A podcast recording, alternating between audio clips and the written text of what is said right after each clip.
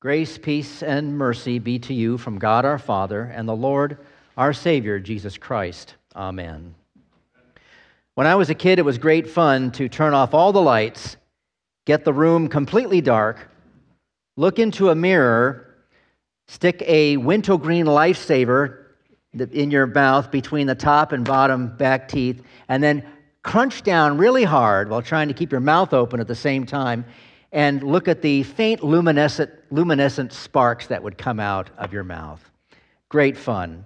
But you had to do it when it was completely dark, or you wouldn't be able to see the candy. Apparently, there's some chemical reaction only found in wintergreen lifesavers that causes this phenomenon. And when my wife and I were raising our sons, light up tennis shoes were becoming a thing then. You know the kids, when they would step on their heels, right? The light inside the sole of the tennis shoe would blink on, on and off. And, and, you know, so it was great fun for kids to want to do that in a dark room because then you could see the lights much better. And of course, there's glow in the dark toys, right? Which are only best when you play with them in a completely dark room so that the contrast makes them, you can see them better. We like little lights in the dark. We like to play with little toys in the dark little flashlights and things, especially when you're, when you're a kid. But the dark isn't always fun. When you enter the sanctuary today, uh, I tried to make it less light in here the best I could. But you know what, some of you might know what real darkness is like. We were uh, at a cave in Missouri when we lived back there, and maybe some of you had taken a cave tour. You ever taken a cave tour? We were at the Mark Twain Caves in Hannibal, Missouri. And of course, the, the tour guide takes you deep into the cave. And then, and then what does he or she do? Turn off the lights, right?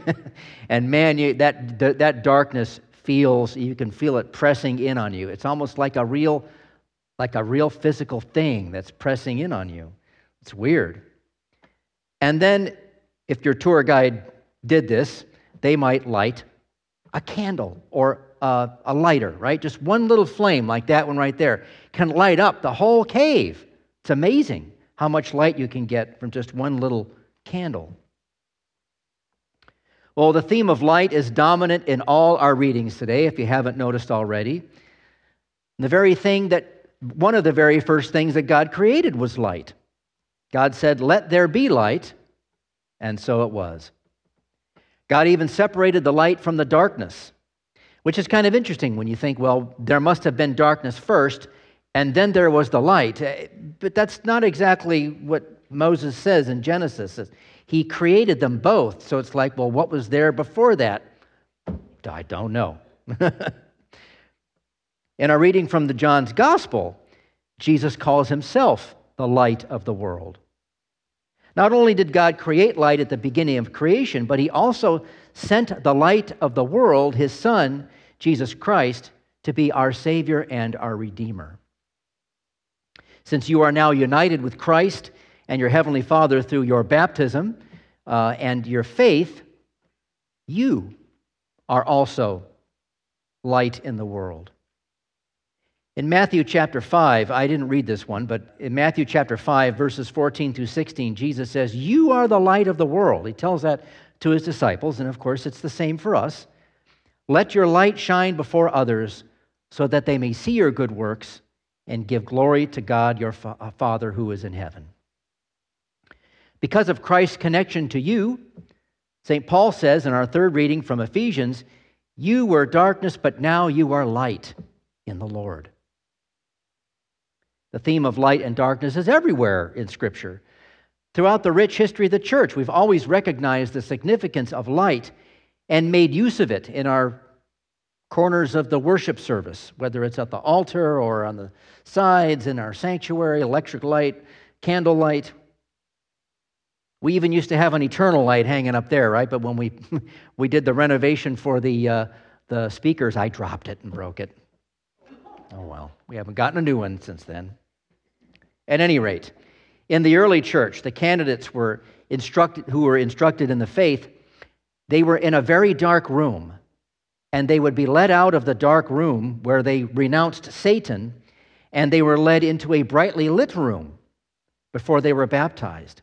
Uh, the early church did all this neat stuff with that, that like in that way to really give the, the new Christian, the new person of faith, this, this, this visual uh, experience, help them tangibly grasp the things that the scriptures were talking about.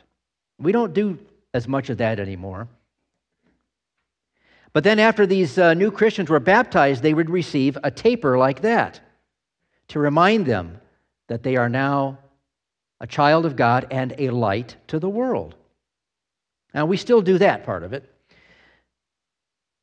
A simple candle signifies that Jesus Christ is the light of the world and that he dwells within us, shining through our lives to others, to other people.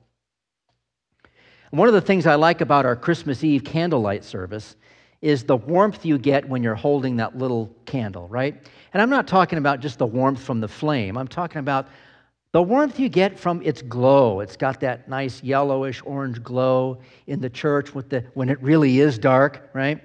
And you're holding that candle, and you have that, that sense of feeling that everything around you is secure. You know, you are in the right place at the right time.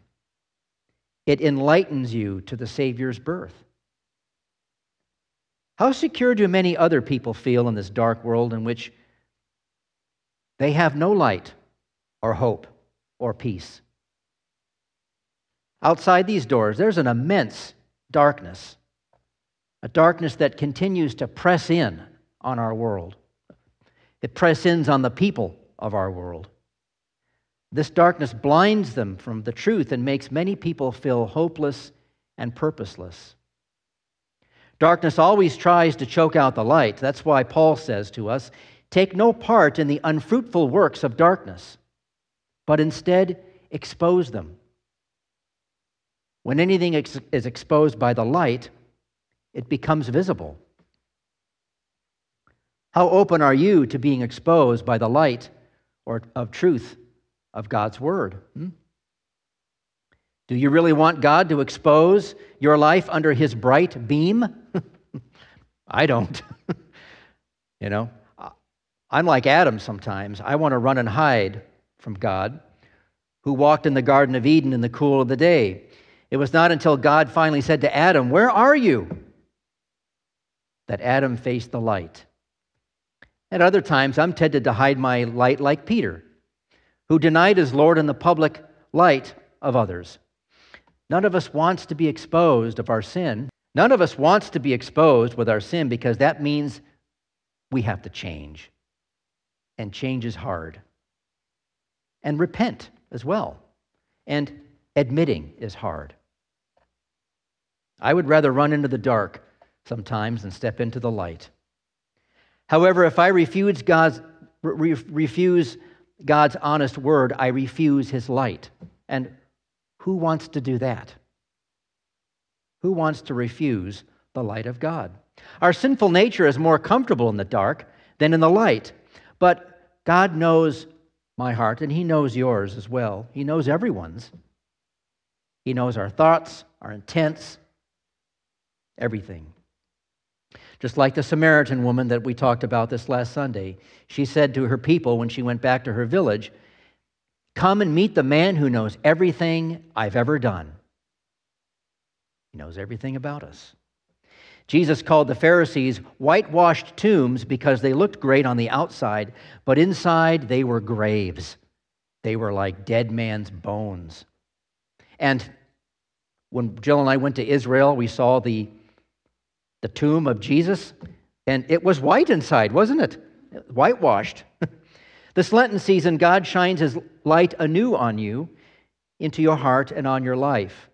He exposes it all, not that we should run and hide from God, but so that we should die to our dark sin and graciously receive his light of love and forgiveness from Jesus. We receive his light through his wounds and his words. And that's what Lent is all about.